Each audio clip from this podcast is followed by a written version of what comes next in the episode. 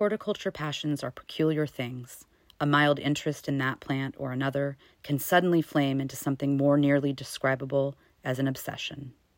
By Allen Lacy.